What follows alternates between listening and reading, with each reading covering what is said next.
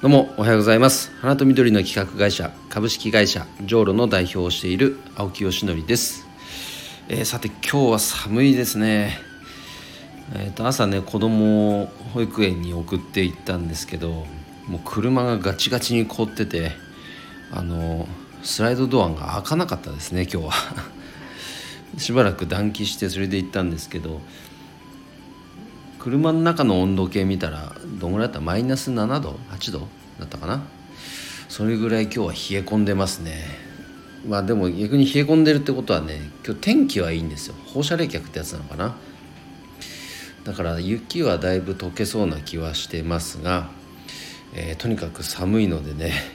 皆さん体温めて冷えは万病のもととも言いますからね。体温めて一日お過ごしください、えー、ということでえー、今日の本題に移る前に1点だけ、えー、告知をさせてください、えー、オンラインサロン花と緑の社会実験室そうこちらの、え2期生の募集が始まっています、え花かける〇〇植物かける〇〇というような社会実験を通じて、まあ、プロジェクト化してねそれを、えいろんな、えサービスに落とし込んでいくという活動をしております、えこちら2期生を募集中ですので、えプロフィール欄のえリンクの中に、えー、URL がありますのでぜひそちらを覗いてみてください、えー、ということで今日の本題に移ります。今日はですね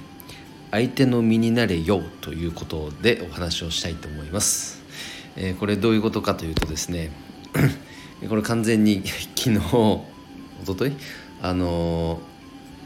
あのオンデーズさんとかあの西野さんがやっているあのサーカスっていうイベントあれが一旦はその年内11月だったかなのイベントで一旦は区切りになったようですけれどもあれの動画が YouTube にアップされててすごくそれ見たかったんでちょっと見てたんですね。でその中であのホリエモンさんがあの登場してですねあのノーテレフォンを歌ってたんですよ。ノーテレフォンご存知ですかね？あの要は電話なんていらねえよっていう電話 の歌です。ホリエモンさんらしい。でそのただ歌詞を見るとすごくあのなんだろうロジカルというか理屈的にはもう確かにそうだよなって思う歌詞ばかりだし実際その現実社会の中でやっぱ電話がかかってくるといちいちこう仕事がストップしてしまったり何かやってることが止まることってやっぱあるじゃないですか。それに縛られるのっていうのは確かにちょっとおかしいなと。いう気はしてますので僕もね電話をかけるっていうことは極力やっぱりなくすようにはしてるんですけどもどうしてもなんかいただいたメールとかチャットでね内容がよなんか全然理解できないっていう時はあの電話した方が早いで電話しちゃう時もあるんですけども まあ、まあ、言っても極力電話しないようにはしているので、まあ、意味はすごく理解できるかなというところです。はい、でその中の歌詞で「相手の身になれよ」っていうのがあるんですね。それを今日の本題にさせていただいたわけなんですが、まあ、僕がじゃあその中で相手の身になるってじゃあ例えばどういうことがあるかなってなるとやっぱりあのここ数日話しているギフトのことってすごくやっぱ考えるんですよ。あのギフトってそもそも相手に喜んでいただくためにするものじゃないですか。なんかお世話になったからとかねその気持ちをあの伝えて相手に喜んでいただく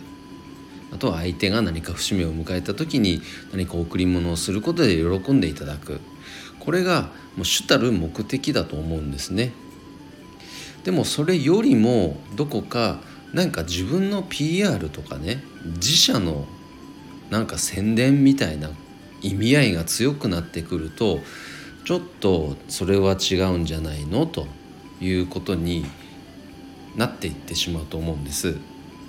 まあ、残念ながらこうお花のギフトっていうのがそれに近しい部分があるかなという気がしてます。特に法人ギフトね、まあ、例えば、えーと、取引先の企業の、まあ、社長が変わった、まあ、就任祝いのお花とか移転祝いとかっていう時に本当いろんな企業の方からお花がわーっと一度に届くわけなんですけれども本当に相手の身になった時にそれってそれが全てなのかなってやっぱ考えますよね。なぜかって言ったらやっぱいただいた方が困惑している表情がもう見えてる見えてるからです実際に困ったっていう声を聞くことも多々ありますしね、まあ、花屋さんとして働いてた時もその納品に行ってその場で「えー?」っていう顔されることもありましたそれぐらいこの一度に大量のお花が届いて「おめでとうおめでとうおめでとう」ってね言っていただける気持ちは嬉しいんだけど果たしてその送り方っていうのが本当に相手の身に慣れてるかっていうとうんちょっとなんか考えなきゃいけないことはあるんじゃないかというふうにずっと思っててじゃあだったらあの別の方法も提示しようということで考えたのが「花向け」というサービスで今展開してるんですが。まあ、簡単に言うとクラファンみたいにその予算をね集めさせていただいて一旦取りまとめさせていただいてその予算で、えーと、できる装飾を叶えるというサービスですね。でもちろん、まあ、例えば10万円集まったら10万円でできる装飾をプランニングするわけですがとてもね例えば小さなお店だったら使い切れないということもあるでしょうだったらその時にはじゃあ一部をその装飾予算には使わずにいわゆるノベルティ的にちょっとミニブーケとかをねいくつか用意して来店されたお客様にプレゼントするとか